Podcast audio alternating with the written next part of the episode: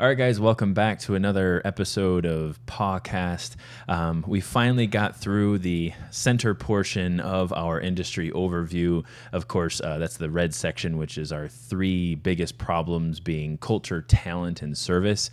Um, so, this next video series, uh, which is actually going to span multiple episodes, is focusing on the single handedly most important thing that can be improved or established within a veterinary practice, uh, which is core values values. So, um, in, in, in, in, our industry overview, this is actually the top right corner, um, which core values bridges culture and talent. Um, that can actually be fixed sort of in tandem with one another. Um, but hang in there for the next set of video series because, like I said, this is going to be a several multi part section um, as we just work our way around core values. Um, and then, of course, those other components on the outside. So, stay tuned and here we go.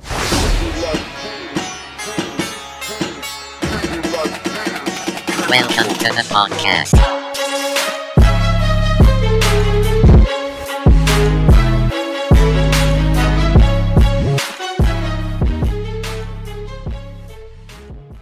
Solution episode number one.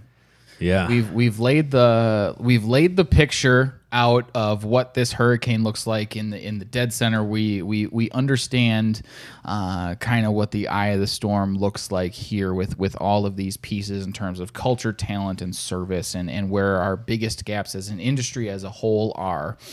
Um, and, and, again, even you know, to jump into that, uh, some of the issues that we deal with internally also, because yeah. it's it's a constant fight to beat uh, these problems. Um, but how do we beat problems? We develop solutions and implement them.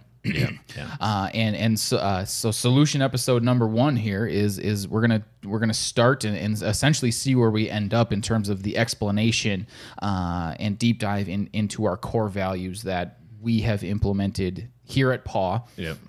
Um, and and I think uh, believe in to the point that we would be able to say to any clinic, if you were to take these four and implement them to the level that we have, yeah. you would experience some pretty substantial increases in success. Yeah, absolutely. And I think one of the things, uh, this is kind of an ongoing sort of point of conversation or question that Ben typically throws at me, and, and, part of when you were working with us primarily just on the consultation work, mm-hmm. was you know we'd ha- we'd have this huge issues list, yeah. and our issues list, of course, was pulled from the kind of center portion of our industry overview, the culture, talent, service. So this huge issues list, and what you posed to us then, and then of course we still ask ourselves now is which of these are industry problems, mm-hmm. and which of these are paw problems, right? Like which one is it just it's just you guys in house, but which one of these is actually going to be more industry industry driven and a lot of the times the answer was well it's kind of both. Yeah. You know um, yep but it was really more so of a question that came from well where are we actually going to be able to institute change? Like if from this issue like we're going to create a to-do list for this week the to-do list for this week can't be change the industry. Like right. that's not right. that's not really like a realistic to do right. Um but uh but yeah so that, that's where i think you know, when we look at this industry overview and we start to kind of expand upon that and saying, how do we actually change the day to day? How do we change our things internally? Um, it is, you know, like we said, is, is instituting kind of these four parts. Mm-hmm. Is this used to be all we had in the section one, page one of our employee reference text, right? Um, and you'll probably hear us abbreviate it just to make it quick is, um, you know, you know, you're told right as a as a as a veterinary owner, you know, or owner of a business, is there's some things you just have to have. You have to have a mission statement. You have to have an employee manual. You have to have these things. You have to have these things. You have to have these things. Um, but kind of like you had said before, is you know part of the reason why we make tools is to unbreak things. Mm-hmm. Well, these things that had been sent to us or told to us, you have to have this. You have to have a mission statement. Well, like you had said before, it just becomes like a writing on the wall. Yeah. It's just like a yeah. sign where you're like, oh, here's our mission statement. Yeah. And then it's like your um, employee manual is, oh, it's just this thing that administration put a ton of work into, and that's just going to sit on the shelf yeah. over there. yeah. All of these things that are we have found to be very critical are dust collectors. Yeah, yeah, yeah. You put put tons, and even some of our consultation work we've done um, with other businesses, like we've put ton of time and effort into creating these resources for the organization, Mm-hmm. and it, and even the work that we put into it for them within their organization, it still ends up collecting dust because they don't understand how culture and core values go together so uh, so significantly, Mm-hmm. um, and that's why in this in the in the center of core values in that section is sort of um, you know this sort of four piece loop this four piece circle um, is that was the first page of our employee reference text um, Yeah. you know so for us our employee reference text we don't call it employee manual is we really actually have um, our employees refer to this whenever they need. So if, okay fine how do you request pto yeah that's in there. That's very kind of core to employee manual. But it also has the stuff for onboarding. It also has all the parts for culture. It has the tools of the after action report and the forgiveness model. All these different types of things are in i don't know uh, the the ert's got to be up to i don't know the same thing. It's probably in this 60 some pages. page yeah, yeah, i was gonna say 60 70 page thing Yeah. which like you said before you don't need all the pages all the time Nope. but it's something to reference at a later time So, Exactly. um, you know so for us to look at then saying these core values um, this was just page one of the ert and it was still is, it's by the way. yeah i was just looking at that Yeah. yeah section one page one Yep. but we used to kind of jokingly say that it's the um, section so important that it only has one page Mm-hmm. well now it has 14 pages um, but uh, at that its time you know when we look at what we had for culture and core values is it was you know we kind of had our, our three big pieces. We had our vision, um, our purpose, and then our core values. Mm-hmm. Um, and, you know, and for us as an organization, taking that sort of like big picture to like sort of medium sized picture to then a little bit more medium to then getting us down into the small picture day to day. Mm-hmm. Um, I think that's where when you sort of lack clarity and you lack unity in that process, it's just like, well, what difference does it make that we have um, employee reviews, peer reviews, annual reviews, whatever you want to call them? I mean, why does any of that matter? Well, and that translates into as an employee, why am I here? What's what's the point? Yep. I'm just sur- especially you know using the words that we've used multiple times. I'm just surviving. Yeah. This is and there's no purpose behind this whole thing. Um, so that's why in the middle of our core values, ultimately, um, they all come down to to serve the patient. When it, when in doubt, with any decision making uh, that happens within our clinic and with, within the business as a whole, how does this improve how we serve the patient. We do that through our uh, our four items, which again, it's just a breakdown uh, of of you know we we we are accountable to each other and to the patient. We give trust, we gain trust, we respect each other, and we respect caregivers, and we create and we maintain unity. Mm-hmm. That's a breakdown of the four most essential pieces mm-hmm. within serving the patient. Absolutely. That's why we all show up to work every single day. yep. Yep. So within that, what that provides for us is a framework again within decision making. This is why core values, in my opinion, are so terribly critical. Um, because if you don't have this to serve as a guide, what ends up happening, and I've seen on multiple occasions in multiple different uh, industries, is if I don't have this guide in the decision making process, I uh, over time will start to make decisions that exclusively serve myself, Sure. Which becomes very very difficult uh, to build a team, to create unity, and and to have ultimately uh, a consistent process throughout. Because I'm going to do this my way, and you're going to do this your way, or whatever it might be. It's just Yeah. whatever the decision was, and then you went your way and I went my way th- any difference in there uh, just provides the opportunity for completely unnecessary conflict um, and for processes to become very inefficient over time. So, Two huge things in our profession. right. yeah. Inefficiency of process and unnecessary conflict. Right, right. So that's why when we say, and we're going to take a lot of time to explore these things, it's, Yep. it's not because we, it, it uh, really what the, I think the general impression of these cultural definition items is that they're, they're touchy feely, they're, they're nice, they, they make Yeah. us feel good inside, but the, the the effective implementation of them really doesn't exist because Yeah. they're just words. Uh, checklist items. I can't say how many times I heard like those are just words on the wall or within our book, Words like, the but they don't like Yeah. ultimately uh, the world is too different from Yes. these things for me to actually do them. It's like, well, no, you create the world Right. um, that you live in by buffering all of your decisions through these through these Mm-hmm. items and and uh, it, it it's a constant struggle to do that because you have to always have that filter of decision making in your head. Yep. Um, and thankfully, you know, we we've gotten to the point, uh, at least for the most part, that a, a lot of our staff does that. Yep. But again, it's a constant fight. So Yeah, looking at- especially when new people come into the team as well who are less familiar with that Yeah. decision making guideline or that decision making process. Yeah, there's a big learning curve in Yeah. that because it's so, and again, outside of just the veterinary industry, it's a very uncommon thing to it to have exist as a whole. Sure. Um, you look at uh, some of the most successful businesses. I, I, I that at least the ones that I worked with, they would they all shared the same uh, variable that they un- they knew and lived their core values. Yep.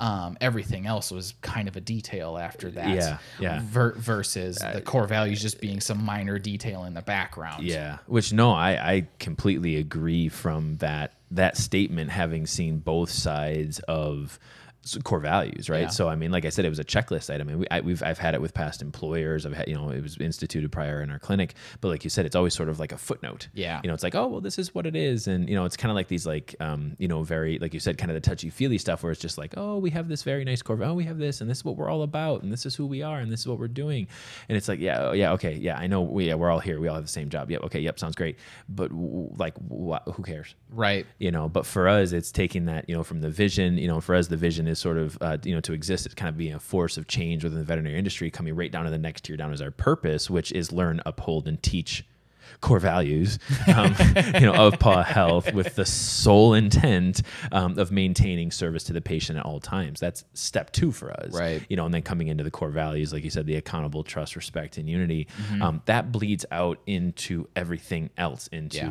performance reviews into performance growth to, you know onboarding tricor um, is like you said is it influences every decision that happens in the company you can tell like when we do have conflict it's like well you guys had conflict because there is this you know particular chain Yeah. you know uh, like the, we just had a, a discussion today um, between the interaction of two employees and this plays off of something we'll, t- we'll touch on a little bit later um, about the um, drama triangle or the drama dynamic of between victims and rescuers and persecutors um, is that you know the the um, you know, this one particular employee said you know uh, every time so and so comes to me with a problem that is their job to do I just say screw it and I just do it for them because it's easier and it's going to affect patient care if it doesn't get done and it's like well let's look at it from a core value standpoint Yeah. is they don't respect you enough Yeah. to understand that it is inappropriate for you to do their job.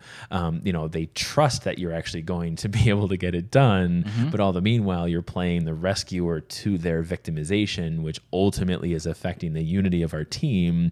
And by the way, we can't hold a person that can't do their job accountable because this thing that they didn't do, Right. Like we don't know that they didn't do it. You got it done for them. Right. And as far as we're concerned, the job got done, but it didn't get done by the person who is accountable to that particular task. Right. Which so far in that one little thing was literally every core value. Yeah, and know? and it, and then over time, as you continue that habit, what does it do? It creates unnecessary conflict and inefficient processes. Right, right. Like that's really what it comes Yeah, down to. So yeah. we don't we don't say these things lightly. We don't No. say these the we don't we don't push these items as like paint them on your wall. Um, but really, what it comes down to is if you are a uh, a member of an organization uh, regardless of industry, especially if you are at an ownership or an administrative management level. Um, one of my favorite things to do on the consultation side was going to the owner and saying, "What are your core values?" Sure. They'd never know it. Sure. They'd never have it, sure. um, and they never even know where it is. Yeah. Like they would scramble for it. My challenge to everyone that's listening to this is know them and do your damnedest to live them Yeah. because because what you'll find is you'll you'll likely which is funny because these haven't changed since I've No. first seen them which is kind of you know you you, you struck the golden chord um, Three years ago. three years ago, right? Um, but uh, th- what I had seen with other businesses is they would be a dynamic. They would say, "Let's define Oh, sure. the, let's define these because we really don't know what they are. Let's let's push it through." And then six to nine months later, they'd say, "This one's important, but we've got this other thing that you know is more important." And, Right. and there would there would be some argument of, "I can only have so many because I really need these to be my decision making buffers." Mm-hmm. Um, so that so they would be you know a little bit variable for for us again having struck a bit of luck as well as uh, uh, putting the effort to implement them as they were written originally um, Yeah. they haven't changed Yeah. in that sense but uh, it's because they're they're effective we, we you, you didn't miss Yeah. and and as you as we've Yeah. continued to implement them as they as they stand it just gets more and more effective Yeah, yeah, and a, and a little bit more. I think what maybe um, to build upon that is like the the categorically they haven't changed. I think our clarity and what they are has improved. Absolutely. You know, so Yeah. for us, it's like to look at that diagram and to see trust, respect, unity, and accountability. That's what it looked like the first time we had it was those four words, and everyone's Yeah. like, yeah. Okay, Yeah. what? What does that Yeah, what mean? does that mean? You know, so it was like, okay, you have, you know, like with trust, you have to be able to give trust, but you also have to be able to gain it. Um, Right. It's not just you trusting everyone all the time. You know, yeah yeah it's not free will in no, it it's not right. So that's why as we kind of move around it, that's where we've kind of ex, you know increased this clarity, and you know some of it is it, it's been you know a learning curve for both sides because to us it's like well obviously this is what that core value means, but oh by the way we have you know leadership meetings like every other week, Yeah. and we talk about this stuff all the time, yeah. So It was, it's funny too because when we had gone through uh, that performance go- growth process with one of our employees about a year ago, that was one of the first things that I did was um, what you know we have these core values. I want you as an employee to define them. Yep. Um, because I want to make sure that we're all in alignment with this core purpose that's Yep. potentially creating some some performance issues for you. Yeah. And that was th- that ended up being the entire performance growth plan was was rooted around Yeah. getting aligned and fulfilling uh, the requirements of these core values within Oh, absolutely. their performance. Um, Their their their job description didn't even come into play. Right. It was where are you missing on these key items? Because man, if you can hit these, everything else is going to fall into place. Yeah. So, um, so Yeah. basically, uh, which on that is actually part of what our performance review system is. Yes. Like, you know, we have um, coming into our growth, uh, let me see here. yeah, is that there's kind of, we say that there's two jobs in our organization. And those two jobs, on one hand, is what your job description is. And the other side is like, you know, essentially your cultural description, or your cultural job. Yep. You know, so those are two like equal halves to the circle. Um, and that's then, of course, bleeding this all out into multiple parts of our process, which again, looking at the industry overview, you'll kind of see we start to talk about the performance growth and we start to talk about these other little p- pieces. They're still so heavily rooted in what is your job and a lot of people say, "Well, I'm a hard worker." So that's what we always get back. I'm a hard worker. I'm a hard worker. I'm a hard worker. And we've lost hard workers. Yep. You know, and part of that loss in hard workers is like, well, they're only working hard according to their definition, and their definition is okay. Of my job description, um, I'm performing you know uh, I- that's one of my things at performance reviews too. I ask them on their job description how much of your how much of your job description so here's your one page to two page job description how much of this job description do you think you're doing well? And your hard worker will always answer 80 and above. Yeah. you know and for us to look at it then administratively and objectively and saying in your job description you're probably doing about 40% of that very well. And it's not just you know a crap fest you know at, at this particular review. Is to say no there is a little bit of a disparity between where you think you're you know you are basically working hard in just the parts that you like Yeah. and just the parts that you know you are most familiar with. But your job description has so many other parts that you are responsible for and that's why we have a high rate of pay is Right. because for us we have an expectation of performance. When you took this job you said absolutely I can do all of these pieces in my job description. No problem. You're sort of not. But guess what? That is also only half of the job because the other half is this. So if you're doing nothing culturally and you're doing half of your job description, how hard of a worker are you actually? Right. You've, you're doing a quarter of the job right. So that's where you know we've kind of have this understanding that you know uh, with with core values you know you could obviously put some of the blame back onto administration you know and say Mm-hmm. well you never taught core values and you never told me what that expectation was and you never had this it's like all right well we have one person uh, annie who's our senior accountability officer like the whole first 32 hours of your employment was doing nothing other than going through our employee reference text Yeah. and onboarding you with our computer system and showing you those job responsibilities.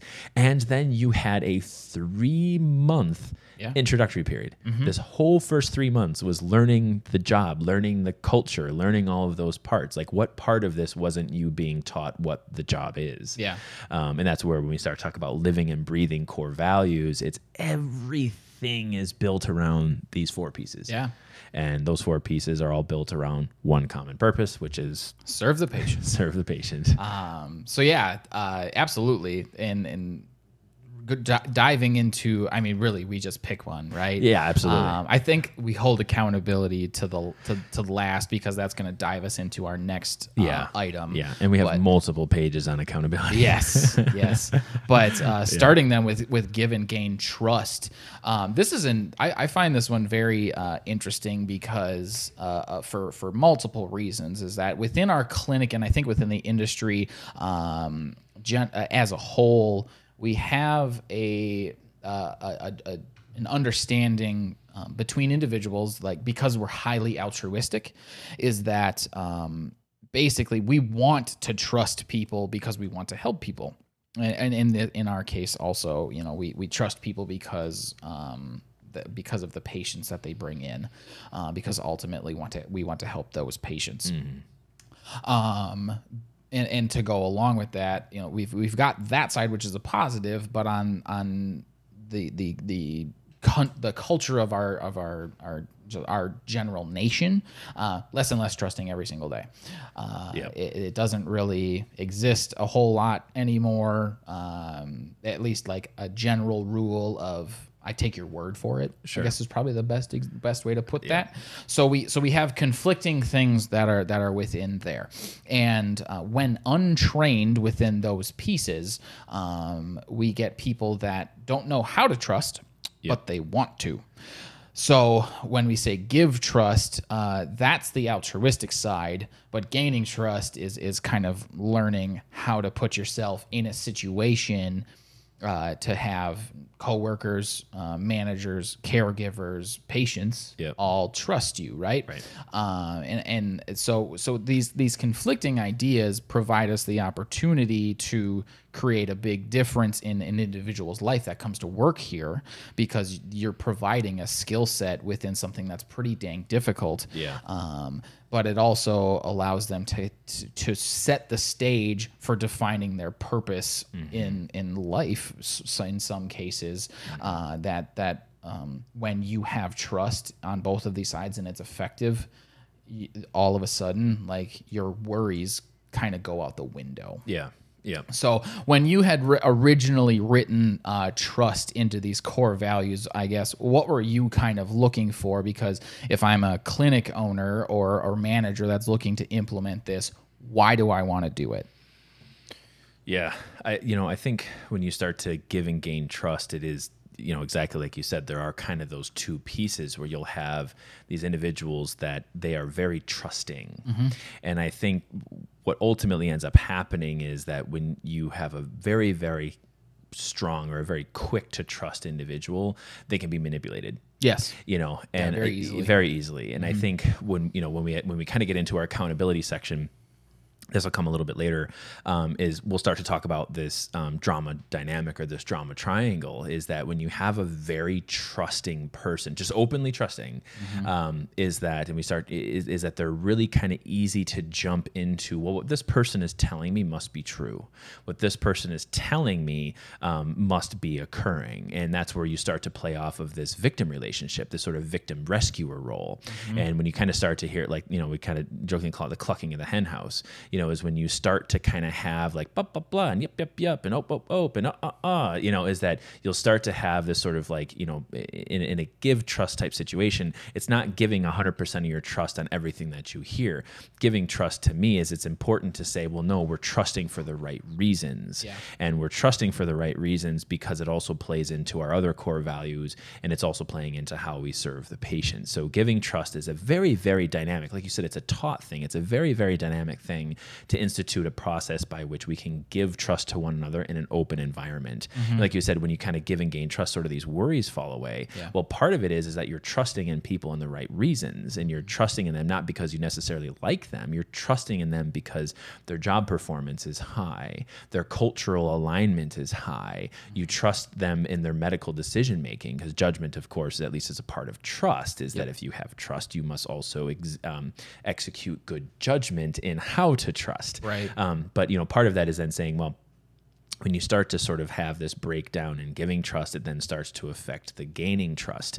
So if you have an individual who is quick to give trust, there's going to be other people who are maybe more reserved in how they give trust to others. They will be less trusting of someone who gives trust freely because it's like, well, all she does is just she just believes everything she hears. So I'm, you know, I'm not going to engage someone like that. Or, Yeah. you know, you will often find someone who just gives trust openly. Um, they play a lot into, um, you know, kind of a dramatic type work environment. So you're going to be less engaged with that person if you have reserved trust. Yeah. Um, you know, so the gain trust component, though, um, like I said, to look at trust, to gain that sort of trust, I, I think is um, maybe a little bit more mechanical Yeah.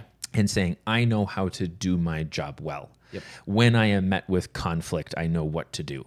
You know, so when you know when I start to see others engaging in conflict, I know what to do. Yep. You know, so I would say that you know the giving of trust can have a bit more of like a gray dynamic to it. Mm-hmm. Um, but the sort of gaining of trust, I feel like can be a little bit more objective, but you have to be very like structured in mind. Yeah. You know, if, if you as a whole have a tendency to be highly empathetic, um, you know, in, in that world where, you know, you can see everyone's perspective and you can see everyone's, um, you know, sort of their own personal position, you're going to have a much more difficult time giving and gaining trust only because it all seems like it's all true. Right. You know, um, Right. and um, you know, I, I, I, I had read this actually a billboard, um, but it had said uh, um, all of our thoughts are real, but that doesn't make them true.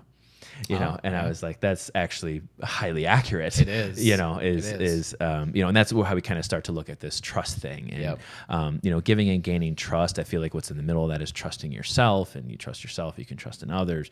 Um, but I would say that just in you know those kind of few examples, when you're talking about a, an office administrator or a veterinarian or an owner looking to hire, so on and so forth, that's why trust is so important, is because it plays so many other ties into the culture of the practice. On if I go to this person, can I trust that they're going to get their job done? If people come to me, can they trust that I'm going to get my job done? Um, and that's sort of how you start to play the give and gain off of each other. Yeah, and the other t- uh, part too, just to touch on the, the gain trust side that I'm a very firm believer in, and kind of our whole, uh, you know, I'll, I'll, I'm sure we'll we'll get to it here um, as we talk about all of these items. Is our our culture is is built with all of these parts leading up to core values, and ultimately that's what we're trying to fulfill. But the, the but the base of this is is rooted in in forgiveness and humility, Yeah. right? So first, to gain trust, to me, the uh, when when you say there's a mechanical perspective to it, there is humility, which requires vulnerability. Um, I have to be humble enough to say when I don't believe I can do something. Yes. Um, and to me, when like fulfilling your job requirements to their fullest extent does uh, help gain trust absolutely but there's also the other side of saying when i can't do it or when i have like even if i'm just afraid of it Yeah. um like or asking for help Yep. because as, as soon as you put it out there saying that you that you require assistance in some way all of a sudden everybody else around the team so long as uh, you have this give and gain relationship Yep. is going to say that's really cool Yep. Like thank you Yeah. Thank Uh, you for telling us you don't know how to do that. before you screw it up. yes. because Yep. it, because if you don't have the humility if you hide the problem or Yep. if you if you start to generate excuses and we're going to get to the ladder of accountability here Yep. Mm-hmm. later uh, you you start to blame others for these problems that crushes trust Yep. if you're going to blame me for a problem that you didn't tell me you had a pro that you didn't think you could do but you didn't tell anyone Right. like you didn't have the humility to say it and then you're going to blame me for it Mm-hmm. i will probably never trust you ever again Yep. like you just bust me eh, for something that could have been preventable um so so uh, think about yeah, think about the drug constitution we had, or reconstitution we had just Right. the other day. Yeah. you know, is it was uh, I don't know 300 400 dollar bottle of medication, something like that, and it was a matter of mixing it up, making sure you mix it up appropriately, put the proper labeling on as far as expiration and so on and so forth, and that task was delegated to someone who didn't really actually know how to do it, Right. or thought that they did, but ultimately ended up not doing it appropriately and because it wasn't a labeled bottle it's Yeah. like well we don't really know when this was constituted it was it was less than 24 hours old Yeah. um, but the the point was when one of our other employees caught that this bottle wasn't labeled she's like oh red flag don't know don't have a data constitution throw it in the bin Yeah, you know gotta there- go. for it was there was like i don't know there was like maybe a half of an ml used out of this bottle and they just went away 400 bucks Yeah. you know so for us it was like ah you know well you know accidents do happen uh, and that's part of us administration and saying you're exactly right like i think a knee jerk for us like you just said would be like well i can never trust you to ever reconstitute Right. drugs ever again Right. you know but for me it was a three or four hundred dollar teaching moment Yes. you know in saying Yeah. up this is an opportunity where you have the ability to now learn from it Yeah. hopefully not do it again in the future Yeah. but then also um, teach it Yeah. you know is that if I, I, would, be more than willing to set $400 on fire if you now become a teacher of this particular thing Exactly, and Yep. that's that's where the that that base of forgiveness and humility interplay with each other. Yep. Because yes, just because somebody may like they could have a lack of humility because out, purely out of ignorance, they Sure. could literally not know. Yeah, sure. A- Yeah. and and there that that's when you generate these teaching moments, and but that's why um that's why forgiveness is also rooted in that because if you if we as administrators or man whatever you want to call it within your own clinic uh, don't have this this base of for the um, desire and ability to forgive effectively. Sure. Um, you're never going to trust that person ever again because you cannot get past one mistake. Right. You have to be willing to let that go. Um, so just just purely to provide yourself or to provide them the opportunity to gain trust again. yep. Like you don't have you might not even trust them right away. Sure. But if you educate them using that experience, like and they're receptive, Yep. you give them the opportunity to gain that trust again. Right. Obviously, if they're if they're defense defensive or like say like I think that's useless, like then right Bye bye. totally different Totally yeah. different opportunity. that's but it's a complete loss of humility at that point. Exactly. yeah But you'd never gave them if you never give them the opportunity to to hit the fork in the road and say yes or no, Yeah. then you just wasted all your money on onboarding, tr- hiring, training. Like finding this person you just burned here. way more than four hundred dollars. Yeah. way Oh, more. absolutely. So Yeah. absolutely, do we want to have the moments where we where where we lose these materials? Nope. Nope. But Nope. the cost of bringing in new staff Yeah. and integrating them into the team is so astronomically Yeah. more. Like it's like, well, let's at least give them the chance. Yep. We have to buffer our decisions within th- this one core value. And again, they they're all interconnected, and we could probably use the same example for Yeah. all of these. Um, but that's a huge one, and like all you're doing is providing them the opportunity to gain trust because you want to give it yes right? Yep. It, it, it's a mutual relationship, and if if Mm-hmm. they decide to burn it, yeah that's their own damn fault. Correct. Yeah, yeah, and and I mean, think about you know even from a cultural aspect how that how basically the two ways culturally that can go. Yeah. So employee constituted a bottle, um, reconstituted it correctly, just didn't label the bottle appropriately. Bottle got thrown away. Um, so then we look at it from an administrative standpoint and saying, well, on on one hand, it's like, well, let's learn from this mistake, um, you know. But there are circumstances where you'll have where like that employee just gets fired. How dare you lose 400 of my dollars? Right. So what does that then do to the rest of the team? Mm-hmm. Holy crap! I can't make any mistakes around here. That's a short leash. because if I do make a mistake around here, that might actually cost me my job. Yeah. You know, and I think that's the cultural side that, and that's why again, core values is so closely in you know part with um, culture is that's coming into disparagement. Yes. That's coming into that one of those big cultural problems is now people aren't even allowed to make mistakes anymore. Mm-hmm. You know, and I think the staff that's why they're always you know whenever we have these types of lost mistakes where yeah, some, we lost a whole bottle of something. You know, no one knows where the hell it went. You know, and not not just this, but it was another circumstance where we yep. had, in- had inventory loss. Um, and I mean, it was, it was a pretty substantial bottle again. Uh, you know what it was. Um, but they're like, you know, Carlo, how how can you laugh these things off?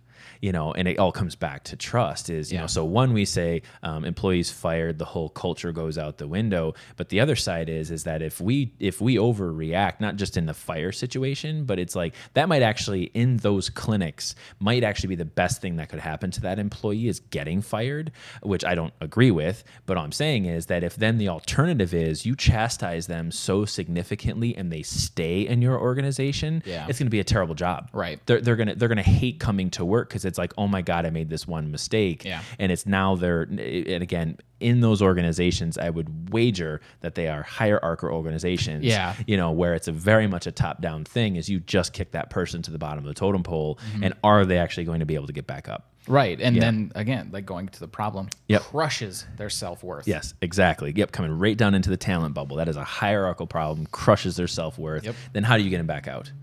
You know, so like you said, like you said, I, I would much rather, um, you know, burn a four hundred dollar bottle of medication if there's things that the team can take away from it. Oh, we have an employer that actually allows us to make mistakes, kind of laughs it off. Let's learn from it, not do it again. Let's teach it so you know and you can teach someone who comes after you, and let's not destroy your ability to gain trust in our organization because of a decision we made administratively. Right. That has nothing to do with in the workplace culture. That's what we did to that employee. Right.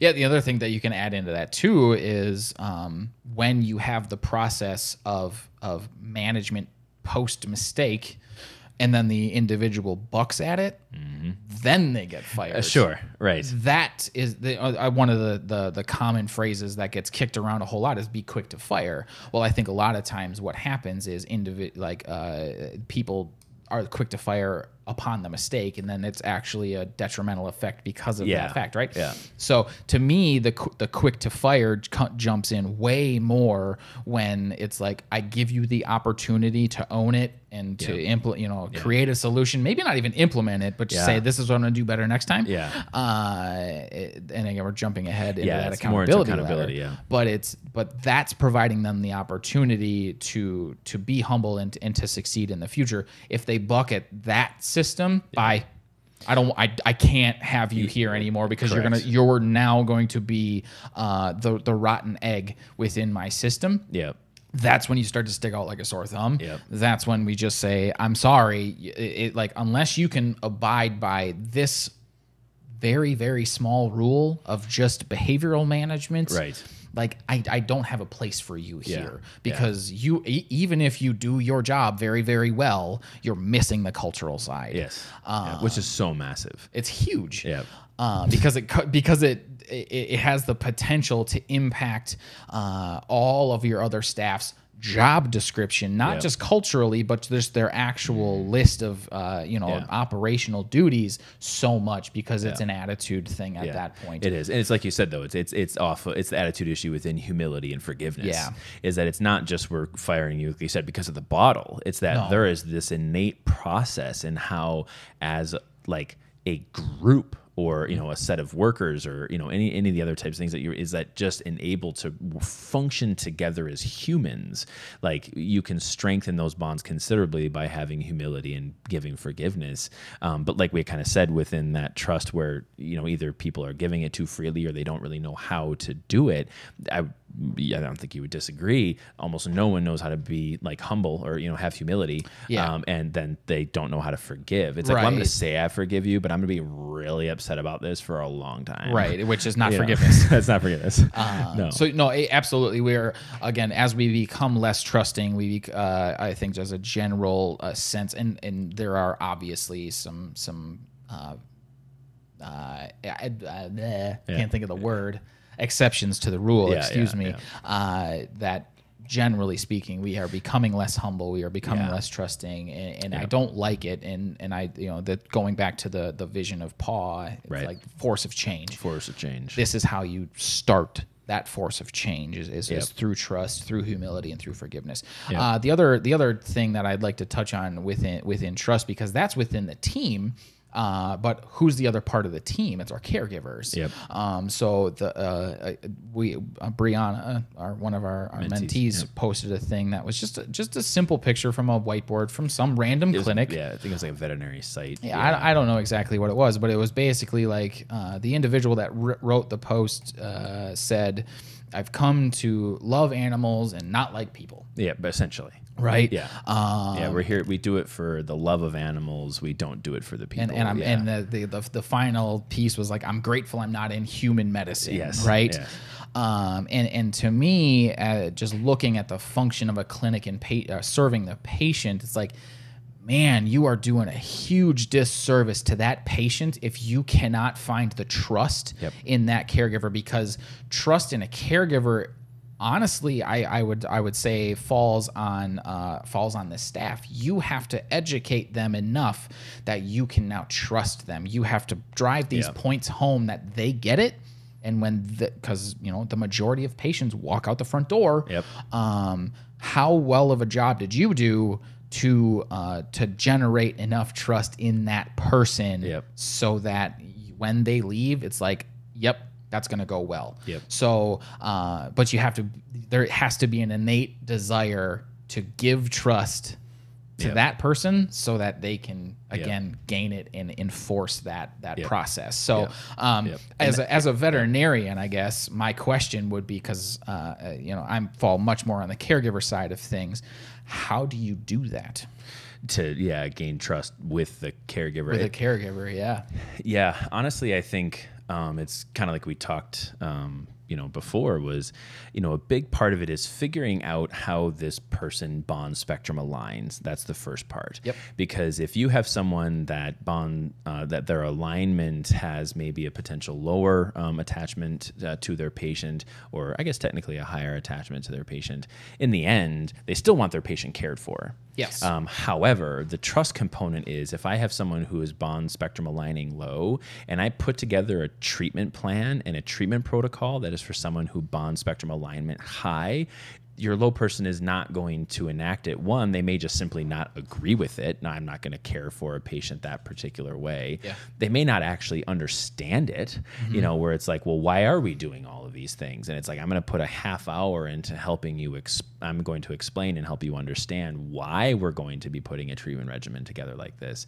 But part of that trust and sort of giving and gaining is really trying to figure out where they are coming from. Um, and I'm not saying that you are holding back on informed consent. Right. It is very much your job to understand how this individual bond spectrum aligns, but then as a veterinarian, of course, to protect yourself legally is to talk about informed consent. Here are all of our options that are available to you and your patient. What can we and what can't we do? What can we do emotionally? What can we do physically? What can we do financially? Um, and that's then I think when you start to gain that trust is I've had, um, you know, of course, the majority of my experience has been in after hours medicine, right? So when I have someone come through, one of the one of the first pieces is, you know, when we start to, t- you know, I go through my clinical history, which may take anywhere from 20 to 30 minutes. Um, you know, we start to talk about um, plans, informed consent. We start to talk about diagnostic and therapeutic options. Um, is usually as I start to talk about one test, two tests, three tests, four tests, everything that comes out of my mouth is almost exclusively scripted. I've said it for 13 Right. years. I, it's no thought of me saying it. But what I do is I look at them and I'm like, all right, what are the facial features they're doing? Yep. You, you should look uh, for anyone who, who hasn't or is aware of it is the is the um, uh, the micro movements uh, Yeah. of your face. You know, so Yeah. it's, you know people who are really good at reading liars. You're really good at those micro movements. Um, is that's what I do? Is I actually look at people and I'm like, how do they actually respond when I'm talking this way? And the easy ones are like this when you're like, oh, I think we need to do blood work. Ugh.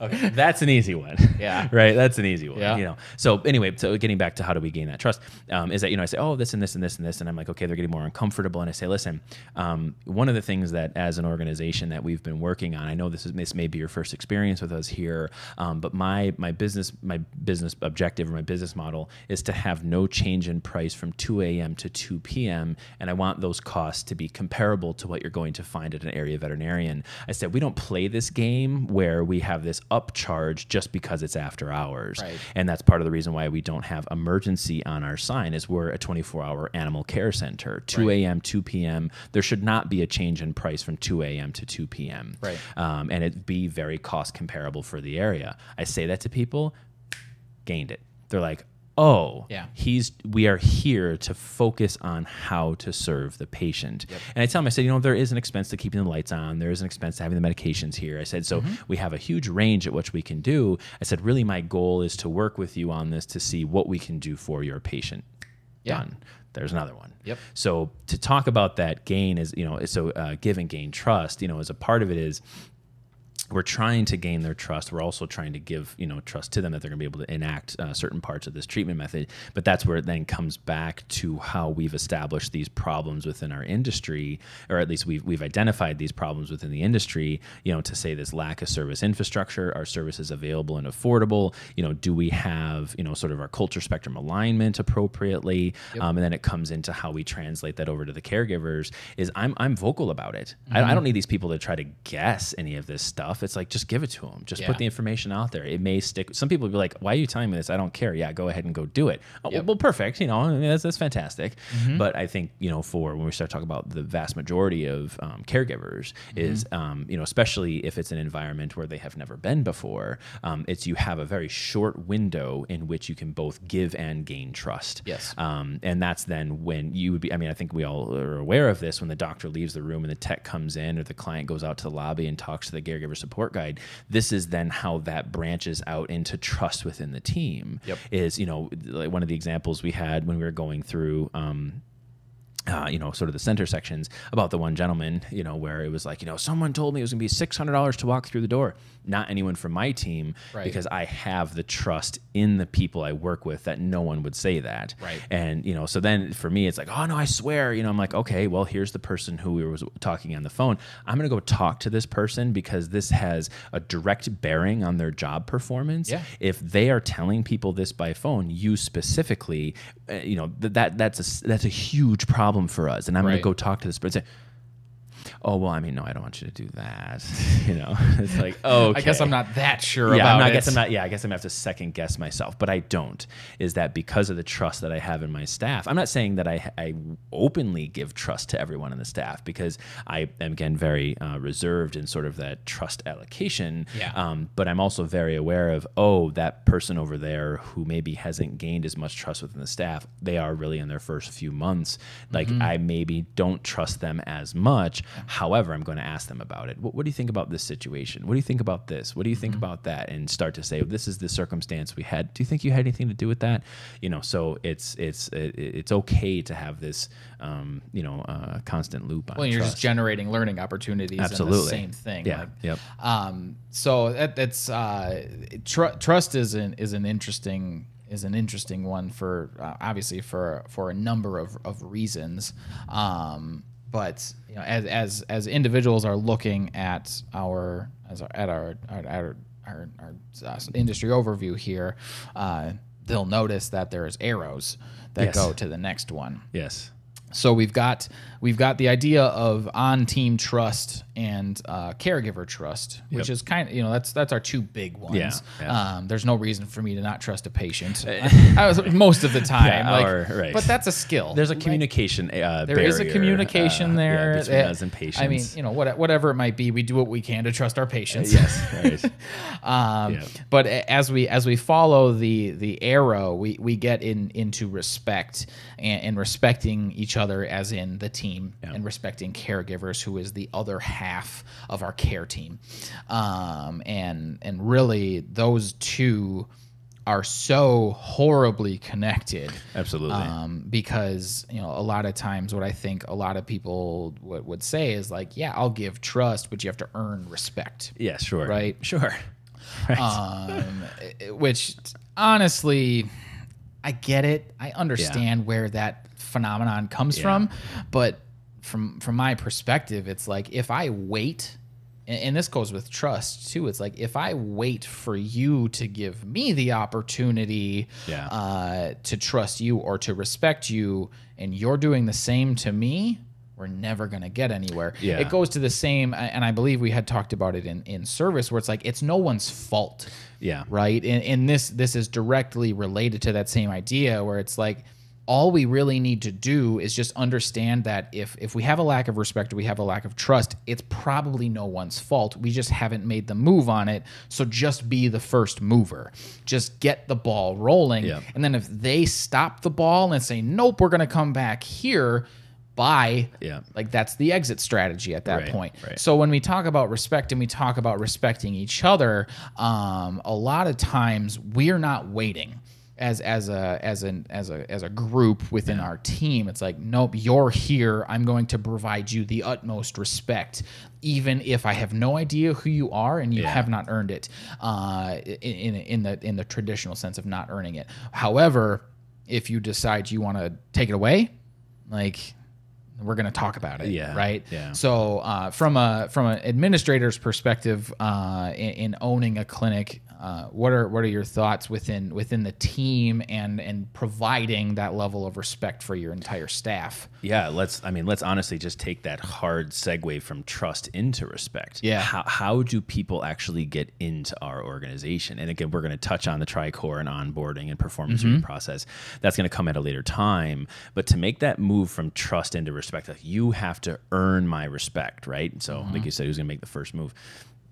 Our hiring process is is I would consider it very pure between scouting to interviewing to working interviews to now we're talking about actually you know the tricor assessment of course is part of it but to go through the onboarding process um, is that we as administration are basically vetting out all the people who are not going to align well within our organization Yeah. so to make that hard jump from trust into respect is actually now the employees respect i'm sorry the employees trust administration. Yeah. We did our job appropriately to put this someone in the team who is actually going to fit into this team very well. Respect them. We Ri- yeah. respect them enough Yep. for them to have a job in our organization. Now, again, like you said, there's going to be opportunity when, you know, even in, like we were just talking in the trust category where it's like they have the opportunity to be, you know, humble or, or you know, have humility and provide, provide uh, you know, forgiveness and they don't do that. Okay, Yeah. well, now we're starting to shift sort of the trust component. But to say to earn our respect, no, they're here. Right. We, we are not an organization that you put an application you get hired because we need help. Right. Right. It's just like anyone, I don't care who you are, come on here. Paul Health will hire you because they're hiring. Uh-uh. No, we are actually very, very selective. Yeah. So when we start to talk about respect is it's we all pretty much start on this on this level playing field. But part of it is then coming back into what is the issue with talent and self-worth. We're talking about hierarchy again to say well you need to earn my respect. And it's like you know i've been here longer and you're just coming into the team. You need to earn that respect. And it's like well you know what if by chance the person coming into the job has now has twice as much work experience as the person you got to earn my respect? Maybe they in the profession five years and this new hire is a 10 year and mm-hmm. it's just like oh well now we got you know the veteran coming in here. They got to earn my respect because they're coming in with all the fancy skills you know? So we, that's what we start to, you know even even then a new veterinarian coming into the team a new technician coming into the team or a veterinary clinic who has no certified licensed or registered technicians. They only have unlicensed technical staff. And then you get that new veterinary technician coming out of school degree carrying certification carrying. They're coming into a practice where now they have all the certification. It's like you need to earn my respect. You know it's not just like oh my god this person deserves respect in some capacity because Right. they just put a ton of work and effort into gaining that degree. Mm-hmm. Now we're talking about no the people now coming in. And so that's why i say making that hard move from trust to respect. The hiring process is not as pure in a, in a vast majority of clinics it's like we just need help you're hired Overall, overall I mean, really, because what the, I believe uh, at least Wisconsin is less than three percent unemployment across It's- the nation. It's less. It's like four percent. Yeah. There's a lot of body hiring. Yes. that's going Yes, on yes. across the across the nation. Yes. Yes. uh, that is creating that effect. Well, and that's even even around here, all the businesses. I mean, they they're half staffed. Yeah. You know, of course, there's very little unemployment because it's like, oh my god, we need more people. Mm-hmm. You know, so yeah, exactly that. So, like you said, I, get- I think coming back to your original question of you know, sort of what you know, administratively is sort of important about this respect dynamic. Yep. Um, is it's it, a part of it is actually leveling the playing field and sort of leveling this hierarchy on who has more tenure, who doesn't. Because again, for us to come back to the sort of trust part and to saying, well, a lot of a lot of in trust is saying, um, you know, I know what I know and I know what I don't know. Meaning, Yep. I, I am and I am not comfortable with this. I I don't really know how to do that. Respect is um, someone is now saying, you know, from a trust perspective, I don't know how to do this, and I'm going hopefully to gain trust because I'm going to be taught how to do it. I'm going to learn how to do it. Respect is like, yep, I re- oops, I respect you enough as a person to teach it to you. yeah. You know, and I'm going to respect you enough as a person.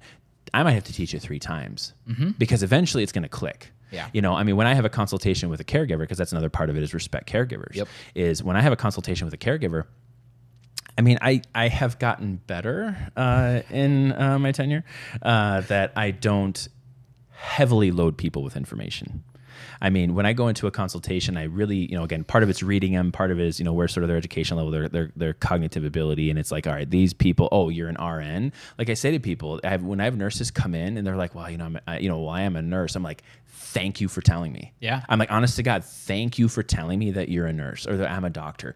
Thank God. Okay. Now, listen, there's a lot of stuff on the human and veterinary side that really have a ton of overlap. And I always kind of make the joke. I said, don't forget, most drugs are tested on on animals before they go to the human side. So we had the drugs first, you know, so they kind of laugh about that. Um, you know, but, you know, so part of it is in respecting the caregivers, you know, is you know, if I say to that, and that's why I say, thank you for telling me that you're a nurse. I said, I know that you have a higher level of medical education than a lot of the people who come through here. Yeah. Um, stop me when you don't understand something, but I'm just going to start talking. I'm going to give it to you straight. Um, and I don't have a problem describing it, you know. So that's like the first one respect caregivers. Why are we battling people from the human side? You know, why is it that we assume, well, you know, I have the, well, it's, well, again, coming back to sort of the hierarchy and, and uh, disparagement is I have the information and I'm going to be the one that gives it to you. It's like, no, how much do you know?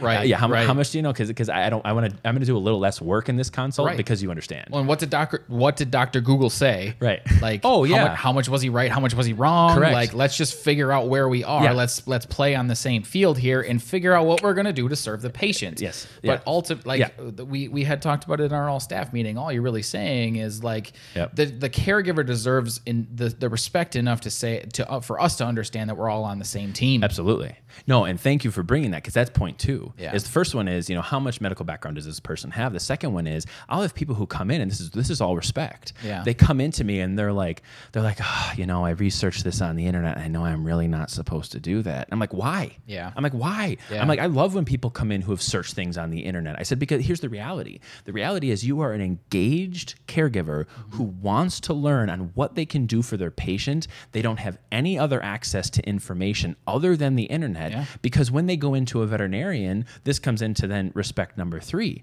is if they start asking a ton of questions, they're uh, they are then disparaged because to answer questions is annoying. Why don't you know this? Right. You know, so on one hand, we're fighting the medical community, we're fighting the self education community, and then to come into the third part of respect, and as far as saying, um, you know, for, for us to then to the respect caregivers, when I go through my whole consultation with people, now we're talking pre diagnostic consultation, post diagnostic consultation, pre treatment consultation.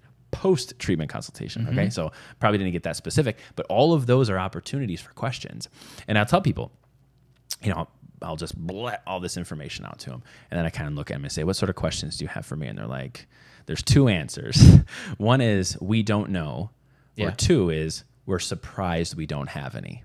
Oh, You yeah. know, because the second one is I've done my job to create this whole circle on saying, here's what you came in with, here's what I found on physical, here's what I found on diagnostic, and here's one, two, three different options for you based on these diagnostics. And then if this does or does not succeed, here's where we can go. Yeah. So sometimes I'll people would be like, no, that was amazing. I'm like, yeah, I know. I've been talking about vomiting for 13, 14 years. Like, you can only ask so many questions about puking and so many solutions to diarrhea. That's just sort of what it is.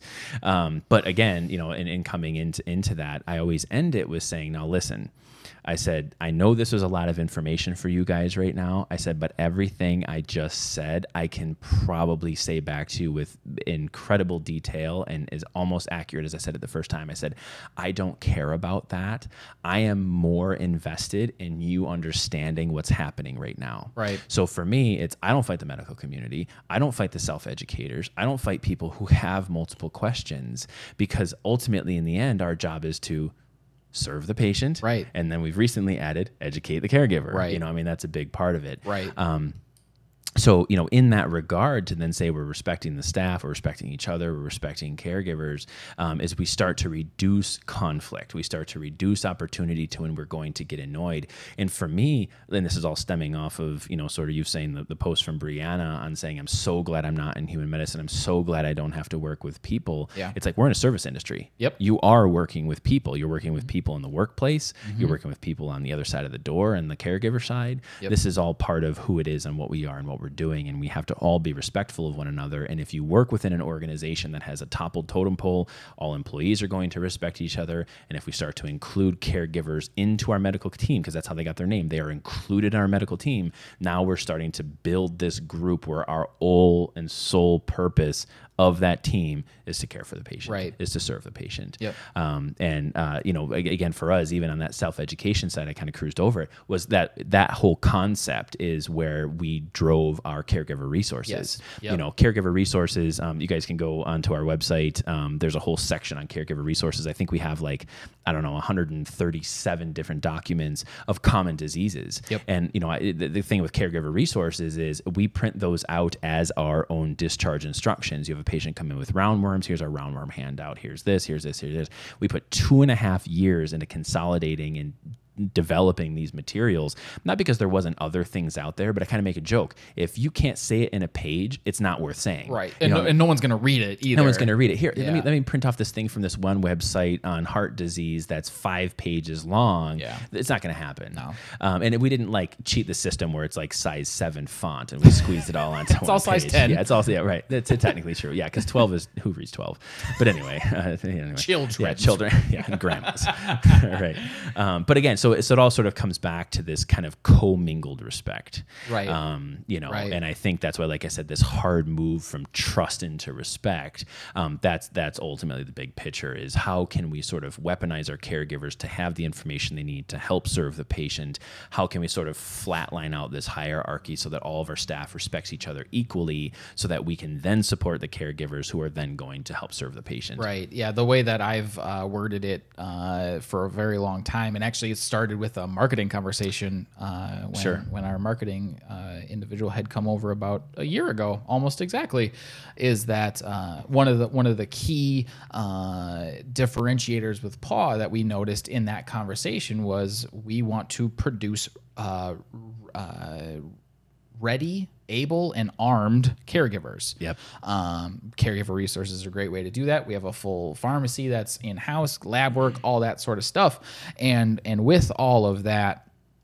Um, that's that's that's pretty much what you're getting at is you're now creating somebody that's a part of your care team. Exactly. Um, and, and and for the individuals that are that are listening, that might like I understand.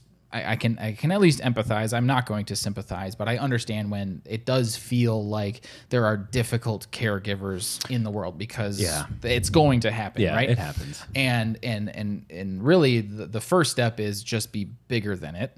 Yeah. Um, that's that first mover advantage Yeah. of just get the ball rolling, and Yep. ultimately, you know where that patient is headed. Yep. They're going out the front door with Yep. this individual. Respect them as best as you can.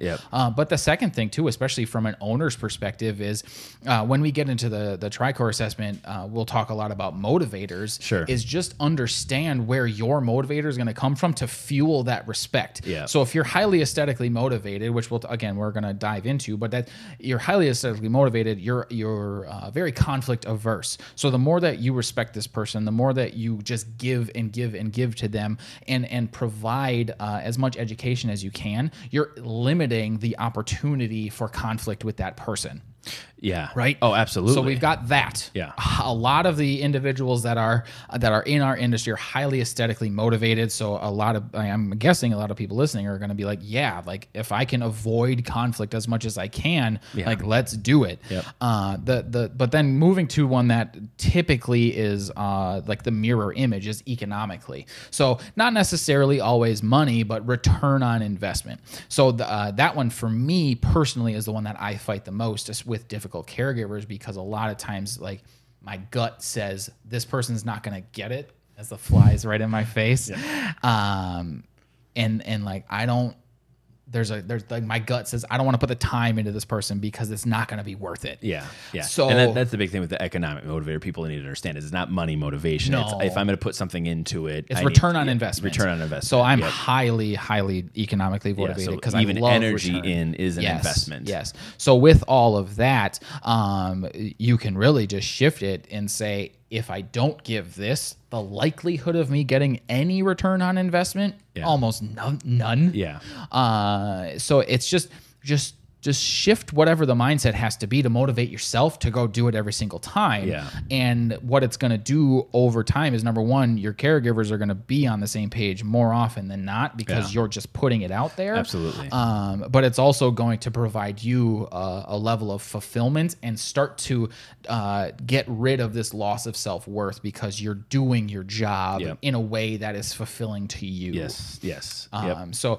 again, you're you're kind of you're kind of uh, it, it's you're you're fighting a, a lot of different things at once by purely just aligning trust and respect with how you're individually motivated oh, and Oh, yeah. understanding who the care team is Yep. because again we're all here to serve the patient Yep. take those three variables align them with serving the patient and boom you kind of just beat failed bond spectrum at least to a to a point Oh, no, almost entirely. almost entirely. Yep. And now, because you're doing that, you're also defeating this loss of self worth. Yes. You're at least headed in the right direction. Yep. It's not that that's the end all be all solution, but we just talked about two things Yep. that are. All right, now you're running out of this hurricane. Now you're mm-hmm. getting out of the eye of this storm, and and yeah, it, it can be tough.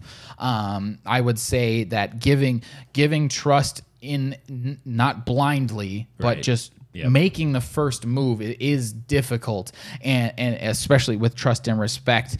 And but without those, and and we're gonna get this get to the next two um, in our next episode Yep. It's almost impossible to have a unified team if you don't have those two, including caregivers, again, because they're a part of our care team. Absolutely. And the other thing at the end of all of this is if I don't have a unified team, if I didn't really respect the caregiver enough to educate him, if I don't really trust anybody that's here, accountability is never anything that's going to be effective. All it's going to do is just crush your team every time. You're mm-hmm. going to you're to poorly fire fast Yes. or just what or your performance reviews are going to be useless. Yep. Ultimately, we're going to get to the last one and if you don't have the first 3 and that's why they're all interconnected is Yep. they all work together. You lose one, you lose them all. Absolutely. Um so just Yep. And like, strategically, that's why respect is at the bottom of that, and Yeah. accountability is at the top. Is like the foundation of this whole this whole uh, sort of core value is respect. Yeah. Because there's like you said, there's no way you can sort of get to the other parts. The other parts are equally as weighted. I mean, I Mm-hmm. would say accountability is like really what you're trying to go for is just having absolute accountability at all time. Yeah. But because it you know feeds into those other things, that's what sort of sends sends your loop. I mean, you know, it, it it's basically sends the hurricane in the other direction. Exactly. You know? Exactly. Yep. Um. So so yeah, that'll be that'll be all for for this week. Again, hitting trust, hitting respect. Next week we're gonna cover the other two in, in unity and accountability. Yep. Um. And then how all of these four items really fit together in a direct uh, attack against the problems that we are seeing as an industry. So uh, stay tuned. Come on back next week, uh, and we'll cover a unity, accountability, uh, and and finish off the idea of how core values can really make a big difference in your in your practice. Absolutely. See you guys next week. Thank you.